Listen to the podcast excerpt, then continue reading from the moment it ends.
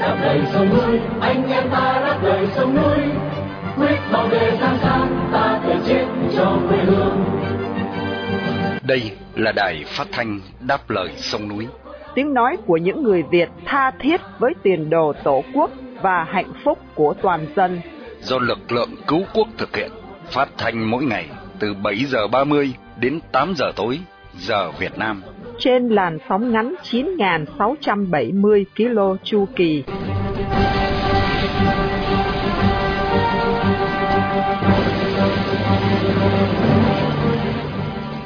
Mỹ Linh xin kính chào quý thính giả. Trong buổi phát thanh hôm nay, Chủ nhật ngày 4 tháng 2 năm 2024, và là buổi phát thanh lần thứ 4649 của Đài Đáp Lời Sông Núi. Sau phần tóm lược những tin quan trọng trong ngày, mời quý khán giả theo dõi tiết mục Việt Nam tuần qua. Giữa chương trình là phần nói với người Cộng sản và sau cùng là trả lời thư tín. Đặc biệt chương trình phát thanh hôm nay được sự bảo trợ của một nhóm cựu quân nhân ở Canary, Alberta, Canada trong danh sách lịch vàng 365 ngày năm 2024, đồng thời để vinh danh ông Phan Thanh Ý, một người Việt yêu nước đang bị giam cầm trong một tù cộng sản.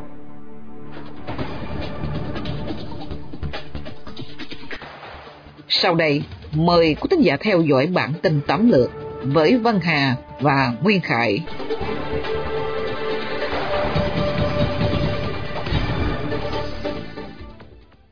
Facebooker Trần Văn Khanh bị bắt với cáo buộc chống nhà nước. Ông Trần Văn Khanh, một Facebooker đối kháng, vừa bị cơ quan an ninh điều tra Công an tỉnh An Giang khởi tố, bắt tạm giam hôm 2 tháng 2 năm 2024. Ông Khanh sinh năm 1962, cư trú tại phường 5, thành phố Cà Mau, tỉnh Cà Mau, bị cáo buộc có hành vi phát tán, tuyên truyền thông tin tài liệu nhằm chống nhà nước Cộng hòa xã hội chủ nghĩa Việt Nam theo Điều 117 Bộ Luật Hình sự năm 2015. Báo chí Lề Đảng dẫn lời cơ quan an ninh điều tra nói rằng từ năm 2021, ông Trần Văn Khanh sử dụng trang Facebook để kết bạn với nhiều danh khoản mạng xã hội ở trong và ngoài nước. Cụ thể, ông đã viết bài, bình luận, chia sẻ, phát tán nhiều tài liệu bị cho là có nội dung phản động, bôi nhỏ đảng, nhà nước, hệ thống chính quyền các cấp cán bộ đảng viên của nhà nước, xuyên tạc lịch sử, kích động, gây chia rẽ, mất đoàn kết tôn giáo, dân tộc để nhằm mục đích chống phá đảng, nhà nước.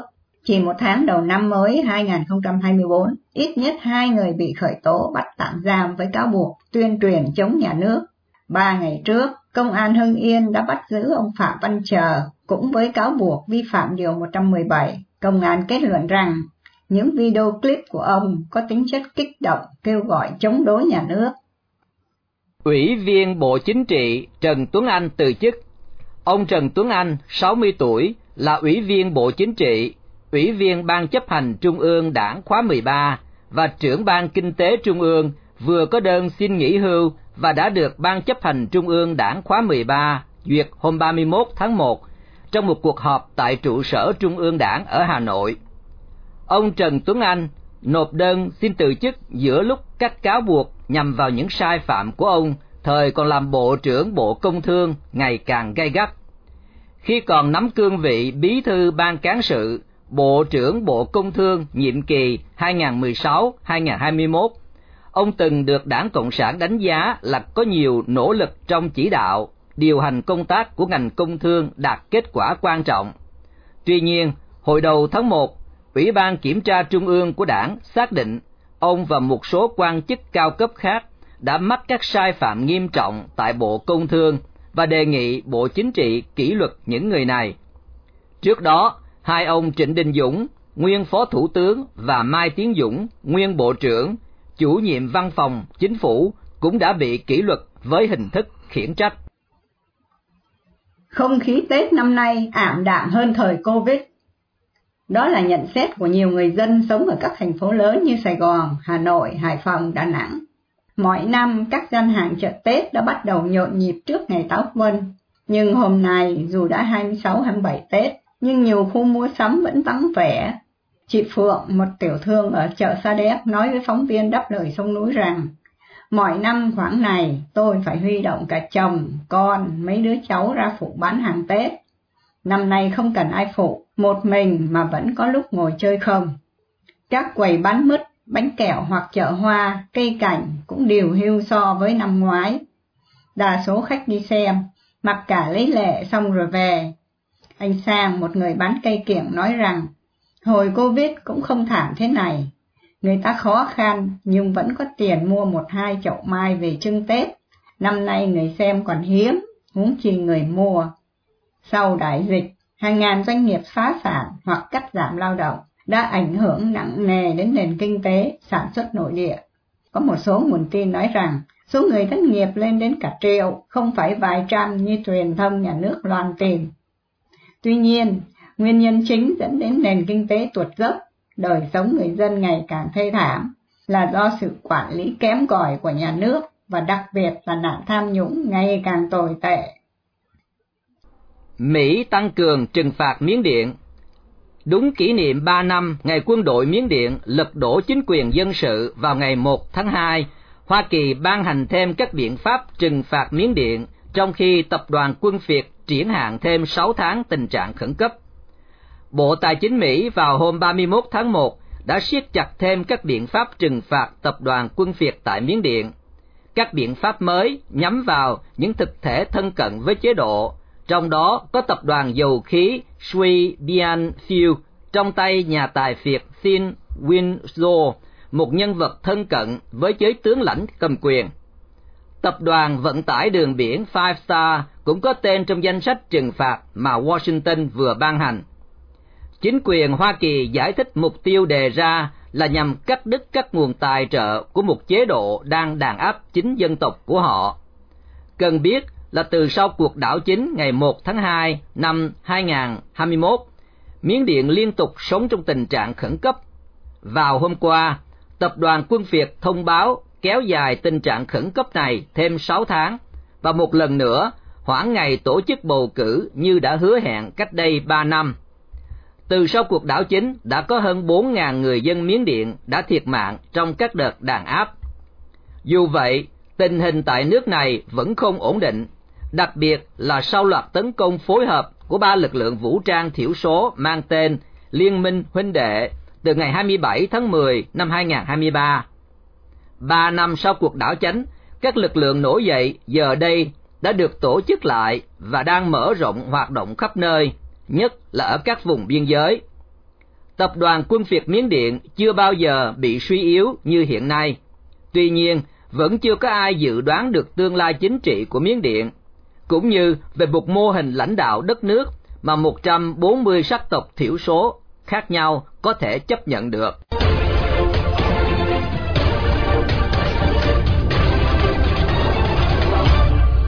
Kính thưa quý thính giả, sau đây phóng viên Bảo Trân và Hướng Dương sẽ điểm lại những sự kiện nổi bật tại Việt Nam trong tuần qua. Xin nhường lời cho chị Bảo Trân. Cảm ơn chị Mỹ Linh. Bảo Trân xin kính chào quý thính giả của Đài Phát thanh Đáp lời sông núi. Chào anh Hướng Dương. Hướng Dương xin kính chào tái ngộ quý thính giả và chị Bảo Trân. Nhiều nhân sĩ và trí thức rất xúc động trước tin bà Nguyễn Thúy Hạnh bị bệnh. Họ đã có hành động ngay lập tức. Xin anh Hướng Dương cho biết thêm chi tiết về việc này. Vâng thưa chị và quý thính giả, hơn 200 nhân sĩ và trí thức trong nước đã cùng ký tên vào lá thư kêu gọi trả tự do cho tù nhân lương tâm Nguyễn Thúy Hạnh, nhà đấu tranh cho nhân quyền tại Việt Nam đang bị ung thư cổ tử cung. Bà Hạnh người sáng lập quỹ 50K, chuyên hỗ trợ cho những người hoạt động bị hiểm nguy, đã bị bắt giam vào ngày 7 tháng 4 năm 2021 với cáo buộc tuyên truyền chống nhà nước. Một năm sau đó, bà bị đưa đến Bệnh viện Tâm thần Trung ương để ép buộc chữa bệnh trầm cảm. Vào đầu tháng này, bà bị phát giác mắc bệnh ung thư cổ tử cung. Vào ngày 27 tháng à, 1 vừa qua, cựu tù nhân lương tâm Đặng Thị Huệ đăng tải kiến nghị thư gửi đến các cấp kiểm sát và công an thành phố Hà Nội, đồng thời thu thập chữ ký trực tuyến. Đến chiều ngày 29 tháng 1, kiến nghị nói trên đã có hơn 200 người trong và ngoài nước ký tên. Bảo vệ cho biết là việc thu thập chữ ký trực tuyến sẽ kéo dài đến ngày 2 tháng 2 và sau đó sẽ gửi kiến nghị qua đường bưu điện kèm theo các chữ ký đến giới hữu trách. Chồng của bà Hạnh là ông Huỳnh Ngọc Trinh cho hay là vào hôm 25 tháng 1, bà đã được à, xạ trị lần đầu tiên và sẽ kéo dài trong ba tháng. Một kiến nghị khác của câu lạc bộ Lê Hiếu Đằng tập hợp những à, nhân sĩ trí thức tên tuổi đã đề nghị nhà cầm quyền Việt Nam với tinh thần tôn trọng nhân quyền và chính sách nhân đạo hãy giao trả bà Nguyễn Thị Hạnh về cho gia đình để có điều kiện chăm sóc và điều trị tốt hơn. Nghệ sĩ ưu à, xin lỗi nghệ sĩ ưu tú Nguyễn Thị Kim Chi thay mặt câu lạc bộ này khẳng định nếu nhà cầm quyền làm như vậy sẽ được đông đảo dư luận trong nước và quốc tế ủng hộ, hoan nghênh. Cần biết à, bà Nguyễn Thúy Hạnh là một trong những người hoạt động nổi tiếng ở Việt Nam. Quỹ 50K của bà được à, nhiều người trong và ngoài nước ủng hộ, trợ giúp cho hàng trăm nhà đấu tranh. Tư tưởng và hành động tiểu nhân, tàn ác, bỉ ổi của Cộng sản Việt Nam là không thể kể xiết, nhất là đối với những người chúng cầm tù. Lại thêm một lần nữa, chúng ta nghe đến chuyện tù nhân lương tâm Trần Huỳnh Duy Thức bị ngược đãi. Ông ấy đã phản kháng ra sao thưa anh? Thưa chị, gia đình tù nhân lương tâm Trần Huỳnh Duy Thức vừa cho biết là ông Thức lại tuyệt thực trong trại tù số 6 huyện Thanh Trương, tỉnh Nghệ An, nhằm phản đối sự khắc nghiệt của đám cai tù. Ông Trần Huỳnh Duy Tân, em trai của ông Trần Huỳnh Duy Thức, cho biết là ông Thức đã gọi điện cho gia đình vào ngày 26 tháng 1. Qua điện thoại, ông Thức nói sẽ một lần nữa tuyệt thực để phản đối cách đối xử tàn nhẫn của trại tù này.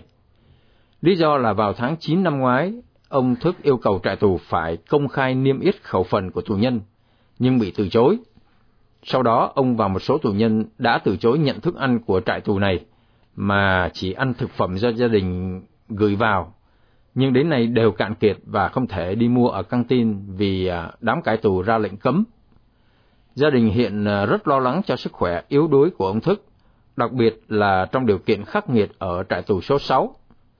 Từ lâu nay, ông Thức à, không bao giờ than lạnh lẽo, nhưng à, trong cuộc gọi điện thoại về nhà vào hôm 26 tháng 1, ông lại than lạnh.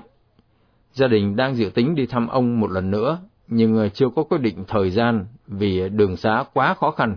Thưa anh Hướng Dương, sau một thời gian bị công an Việt Nam bắt cóc tại Thái Lan, đến bây giờ mới có tin tức về blogger Đường Văn Thái. Mọi người rất muốn biết về tình trạng an nguy của ông Thái. Anh có tin gì về ông không? Thưa chị và quý thính giả, tin uh, chi tiết cho biết như sau. Chiều ngày 30 tháng 1 năm 2024, bà Dương Thị Lư, mẹ của blogger Đường Văn Thái, bất ngờ nhận được một uh, uh, uh, cuộc gọi của công an cho biết uh, bà sẽ được uh, gặp con trai vào ngày hôm uh, sau ở trại giam B14 thuộc Bộ Công an huyện Thanh Trì, Hà Nội. Bà Lư được tiếp xúc với con trai qua tấm kính chắn và nói chuyện bằng điện thoại dưới sự giám sát của cai tù ở trại giam. Trước đó, công an đã đe dọa và cảnh báo bà không được nói về công việc, mà chỉ được nói chuyện về gia đình, thăm hỏi sức khỏe. Cuộc gặp được à, diễn ra trong khoảng nửa giờ đồng hồ. Ông Đường Văn Thái còn được gọi là Thái Văn Đường, bị mật vụ Cộng sản Việt Nam bắt cóc ngày 13 tháng 4 năm 2023 ở gần thủ đô Bangkok của Thái Lan, sau khi ông được phỏng vấn để đi định cư ở một nước thứ ba. À, ông Thái Văn Đường, 42 tuổi, là một blogger thường xuyên đưa tin và bình luận về các đấu đá nội bộ trong giới cầm quyền Cộng sản. Ông à, sang Thái tị nạn và đã xin được quy chế tị nạn chính trị từ cuối năm 2018. Việc ông Thái được à, gặp mẹ trong giai đoạn tạm giam để điều tra là một điều à, bất ngờ. Theo quy định của luật tố tụng hình sự, đối với tội danh xâm phạm an ninh quốc gia như à, hoạt động lật đổ chính quyền hay à, tuyên truyền chống nhà nước, thì bị can chỉ được tiếp xúc với luật sư hoặc thân nhân sau khi đã kết thúc giai đoạn điều tra. Bà Lư à, cho biết sức khỏe con trai bà bình thường theo sự quan sát của bà. Ngoài thông báo về việc khởi tố bị can áp dụng biện pháp tạm giam của cơ quan an ninh điều tra thuộc Bộ Công an ký ngày 5 tháng 7, đến nay bà chưa nhận được thông báo gia hạn tạm giam uh, con trai mình. Chuyên mục Việt Nam tuần qua đến đây tạm chấm dứt. Bảo Trân xin kính chào quý thính giả của Đài Phát thanh Đáp lời sông núi. Chào ảnh hướng dương. Hẹn gặp lại tuần sau. Hướng Dương cũng xin kính chào tạm biệt quý thính giả và chị Bảo Trân xin hẹn vào Chủ nhật tuần tới cũng trong chuyên mục Việt Nam tuần qua.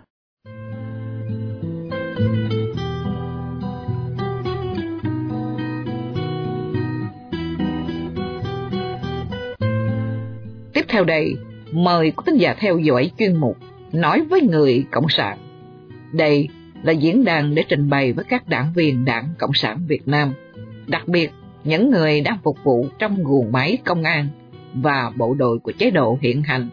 Nói với người Cộng sản do tiếng văn biên soạn qua sự trình bày của Hoàng Ân. Thưa quý vị đảng viên lâu năm cùng các bạn công an bộ đội thân mến, chỉ còn chưa đầy một tuần nữa, chúng ta sẽ đón một cái Tết cổ truyền năm Giáp Thìn. Các nước trong vùng, theo ảnh hưởng của văn hóa khổng giáo, trừ Nhật Bản, cũng sẽ đón một năm mới cổ truyền như chúng ta. Nhưng chỉ có hai quốc gia đón Tết trong tâm thế của một quốc gia an khang và thịnh vượng là Hàn Quốc và Đài Loan. Vì đây là hai quốc gia đón mừng năm mới theo âm lịch, nhưng cả hai đã thành các quốc gia dân chủ, tự do bậc cao như cuộc bầu cử tổng thống vừa diễn ra tại Đài Loan trong tháng trước đã minh chứng. Ba quốc gia còn lại, Trung Cộng, Bắc Hàn và Việt Nam đều phải đón Tết dưới một chế độ phản động, độc ác, có tên là chế độ Cộng sản toàn trị. Tại Bắc Hàn, tình cảnh của người dân nói chung cơ cực hơn nhiều người dân Việt Nam và Trung Cộng, vì quốc gia này vẫn tiếp tục chính sách đóng cửa với thế giới văn minh dân chủ phương Tây. Không những thế, chế độ gia đình trị của họ Kim còn theo đuổi một chính sách hạt nhân hiếu chiến nhằm duy trì quyền lực tuyệt đối cho gia đình họ Kim. Những thông tin ít ỏi từ Bắc Hàn cho chúng ta biết người dân ở nơi đây vẫn sống trong tình cảnh kìm kẹp và thiếu ăn, thiếu thốn đủ mọi nhu yếu phẩm như thời Việt Nam chúng ta trong những thập niên trước năm 1990. Nhưng đời sống của gia đình họ Kim và những tay chân thân tín, những cán bộ cấp cao của chế độ này lại có đời sống không chỉ thừa thải mà còn thuộc hạng vương giả hàng đầu thế giới các nhà báo quốc tế đã phát hiện Kim Jong-un là một kẻ có thú say mê chơi và sưu tầm các xe hơi hạng sang, độc đáo nhất trên thế giới. Hôm nay, trong những ngày chuẩn bị đón Tết Giáp Thìn, chúng ta hãy cùng nhìn vào tình cảnh khốn khó của người dân Bắc Hàn để chia sẻ với dân chúng nơi đó những sự khốn khổ mà chúng ta đã trải qua và cũng là để không quên bản chất dã man và phản động của chế độ Cộng sản. Sự tương phản giữa cơ cực lầm than đói rét của người dân và sự xa hoa phung phí ăn chơi của tầng lớp lãnh đạo là một đặc điểm chung của tất cả các chế độ cộng sản, dù là Liên Xô, Trung Cộng, Bắc Hàn, Cuba hay Việt Nam. Ngày hôm nay, Việt Nam chúng ta đã thoát được sự đói kém thiếu thốn của những thập niên trước đây, song tình cảnh khốn khó lầm than thiếu thốn oan ức kìm kẹp của nhân dân vẫn luôn luôn tồn tại. Cuộc sống xa hoa, ăn chơi, phung phí của tầng lớp cầm quyền không chỉ không biến mất mà còn tha hóa trầm trọng, đạt tới những mức độ ngoài sức tưởng tượng của chúng ta những con số tham nhũng hối lộ lên đến nhiều triệu đô la Mỹ của các quan chức bị ngã ngựa trong cuộc đấu đá tranh giành quyền lực của đảng Hồ Tàu là những dấu chỉ khách quan cho thấy chế độ Hồ Tàu ngày nay đã đạt tới mức độ đồi bại, phản động nhất trong lịch sử Việt Nam.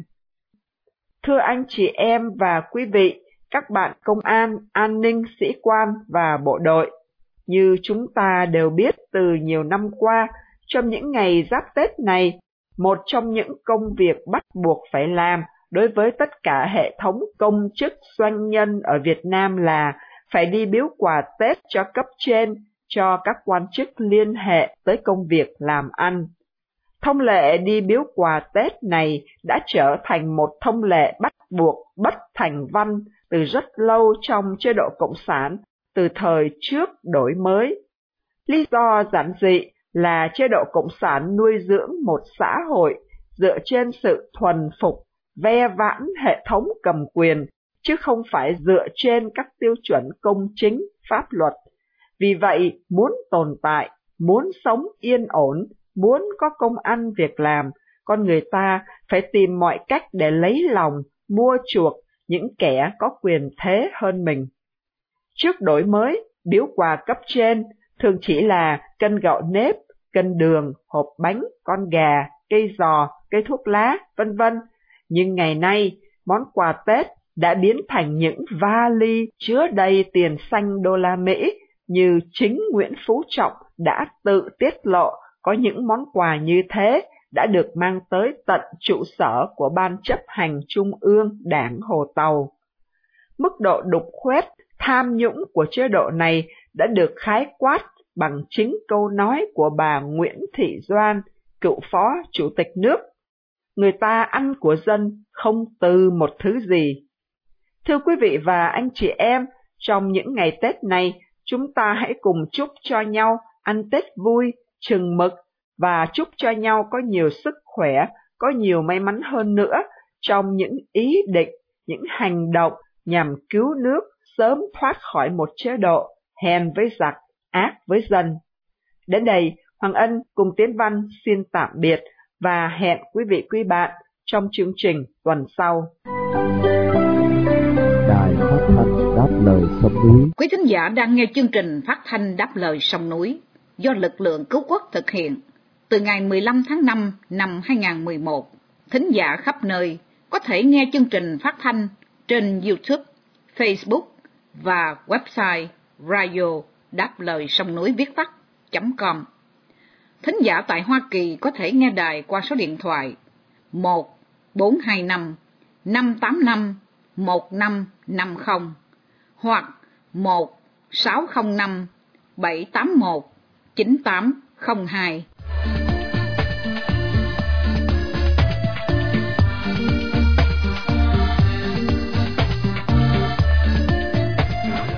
Thưa quý thính giả, sau đây là tiết mục trả lời thư tín sẽ do phóng viên Minh Nguyệt cùng ông Hải Sơn thực hiện.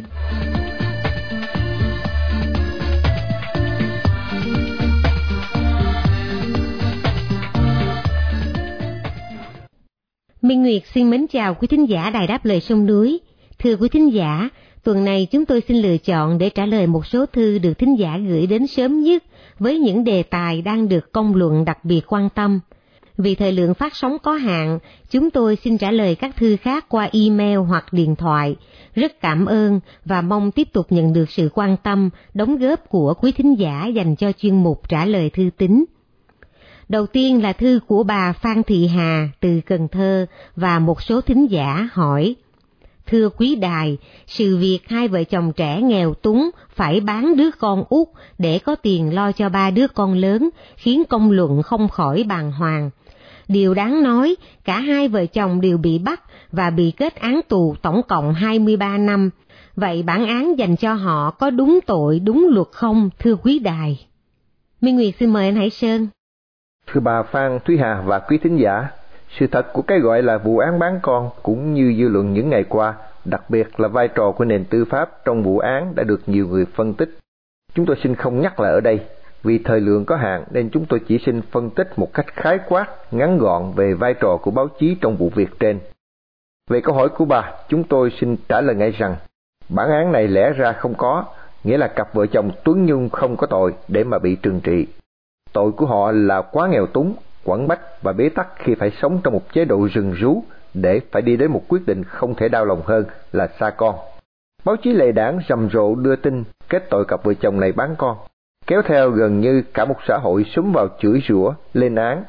Cánh bồi bút còn nhấn mạnh chi tiết với cách gọi tên trống không rằng Nhung và Tuấn sống với nhau như vợ chồng. Một kiểu đưa tin tấn công cá nhân và tạo hình ảnh đây là những kẻ bất lương, trái đạo đức. Đã có một số nhà báo độc lập đến tận nơi để tìm hiểu về hoàn cảnh vô cùng éo le, bế tắc của gia đình này. Xin trích một đoạn đối thoại giữa nhà báo Lê Thu Hiền với chị Nhung. Dạ em không bán con lấy tiền ăn xài, vì khổ quá nên em chỉ muốn tìm gia đình khá giả cho con em thôi. Họ nghèo khổ đến nỗi nhiều hôm không có cơm ăn, hai vợ chồng bàn nhau lên mạng tìm người khá giả hơn để gửi con. Đăng tin hôm trước, hôm sau Dương liên lạc. Dương là quản trị viên một nhóm mua bán con trên mạng. Bằng kinh nghiệm Dương thấy mối lợi từ Nhung nên ngỏ ý đưa Nhung 18 triệu. Sau đó hắn bán cho người khác với giá 25 triệu mà Nhung không hề biết. Nhung bị kết án 10 năm tù giam, còn Dương tuy đã bị phát hiện có nhiều giấy tờ bất hợp pháp liên quan đến nhiều trẻ em khác, nghĩa là một tay buôn người chuyên nghiệp, thì bằng cách nào đó chứng minh mình có vấn đề về sức khỏe nên không phải chịu trách nhiệm hình sự. Những chi tiết này hẳn đã khiến quý vị thấy rõ công lý nằm ở đâu trong vụ án này. Trở lại với cách đưa tin của báo chí quốc doanh, đặt giả thiết cùng một sự việc nhưng được viết bình luận theo hướng ngược lại thì điều gì sẽ xảy ra? Ví dụ đăng tin theo kiểu bày tỏ sự thương cảm, thậm chí ca ngợi cặp vợ chồng này vì thương xót ba đứa con nên phải tìm một gia đình khá giả để gửi đứa con út, hầu cho bé một cuộc sống khá giả và để chăm lo cho những đứa còn lại. Rồi những bài viết mùi mẫn kể lễ sự cơ cực của họ cộng với sự quan tâm chăm sóc của chính quyền địa phương, vân vân. Hẳn là đôi vợ chồng trẻ này sẽ không biến thành tội đồ, mà trở thành biểu tượng của tình mẹ cha thiên liêng dành cho con cái. Nhưng câu chuyện của họ đã không được chọn để làm nhiệm vụ chính trị, như ngày xưa chị dậu được chọn để lên án chế độ cũ, ca tụng chế độ cộng sản. Rồi chế độ ấy lên nắm quyền đã đẩy hàng triệu người vào cảnh lầm than mà câu chuyện của vợ chồng chị Nhung chỉ là một trong vô vàng thảm kịch mang tên Cộng sản trên đất nước này. Thưa bà Hài và quý thính giả. Và thư của ông Lê Hạ tại Sài Gòn và một số thính giả. Thưa Đài Đáp Lời Sông Núi, cộng đồng mạng một lần nữa nổi sóng về câu chuyện trường trung học cơ sở Trần Mai Ninh, Thanh Hóa, có cổng trường riêng cho xe thầy cô giáo, có học trò đứng cuối mình chào trong mọi thời tiết. Nhiều phụ huynh cũng như mọi người ngoài cuộc đã có nhiều ý kiến về tình trạng nhà trường có cổng riêng, có học trò đứng cuối mình chào. Phần lớn là phê bình nhà trường cũng như người có trách nhiệm về sinh hoạt của nhà trường. Tình trạng riêng biệt này có phải là một nếp văn hóa và lễ nghĩa giữa thầy và trò ngày nay không? Thưa ông Lê Hạ, nhận được câu hỏi của ông và các thính giả, Chúng tôi có liên lạc với một số nhà giáo và học trò trước năm 1975. Chúng tôi được biết trước 75 hầu như không có trường hợp thầy và cô giáo có cổng riêng cho xe. Có thể vì thời gian trước 75 nhà giáo không nhiều người có xe riêng nên vấn đề cổng riêng không được đặt ra. Điều khác biệt là liên hệ giữa thầy trò ngày xưa rất thân thiết và kính trọng do truyền thống nối tiếp từ xa xưa. Dù trường có đông học sinh hay không đông đảo thầy cô lúc nào cũng được học trò nghiêm chỉnh chào hỏi khi gặp nhau. Nhà trường không phải là trại lính, mặc đồng phục, nghiêm chỉnh và cúi mình chào. Theo chúng tôi, có cổng riêng cho thuận tiện giao thông tại trường học là điều có thể chấp nhận, nhưng cổng riêng như cổng chào là điều cần xét lại và nhà trường cũng như những vị có trách nhiệm cần lắng nghe tiếng nói của cộng đồng.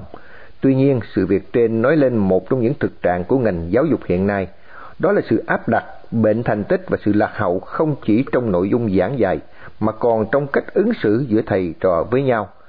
Sự thiếu tôn trọng nhân phẩm, sức khỏe của học trò trong môi trường giáo dục là biểu hiện của một xã hội mà giá trị con người luôn bị coi thường, luật pháp bị chà đạp. Thưa ông Lê Hà và quý thính giả.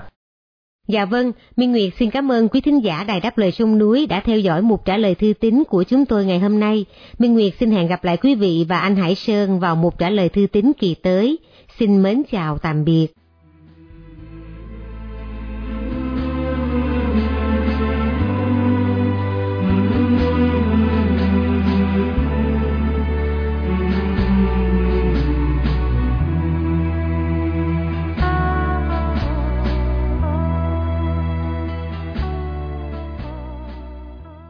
Khi chia tay trong buổi phát thanh tối nay, mời quý thính giả cùng đài đáp lời sông núi. Nhớ đến ông Phan Thanh Ý, sinh năm 1950, bị bắt vào năm 2013 với bản án 14 năm tù giam. Một người Việt đang bị nhà cầm quyền cộng sản giam cầm trong ngục tù vì lòng yêu nước, lẽ phải và sự đóng góp tích cực vào tiến trình dân chủ hóa Việt Nam.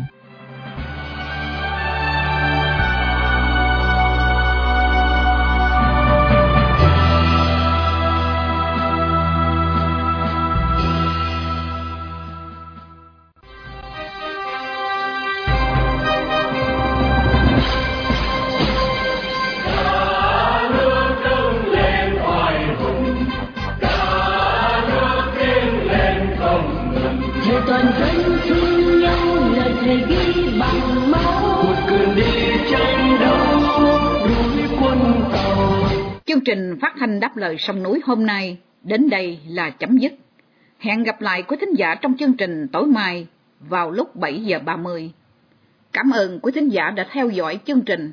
Chúc quý vị một đêm thật bình an. Xin mến chào, tạm biệt.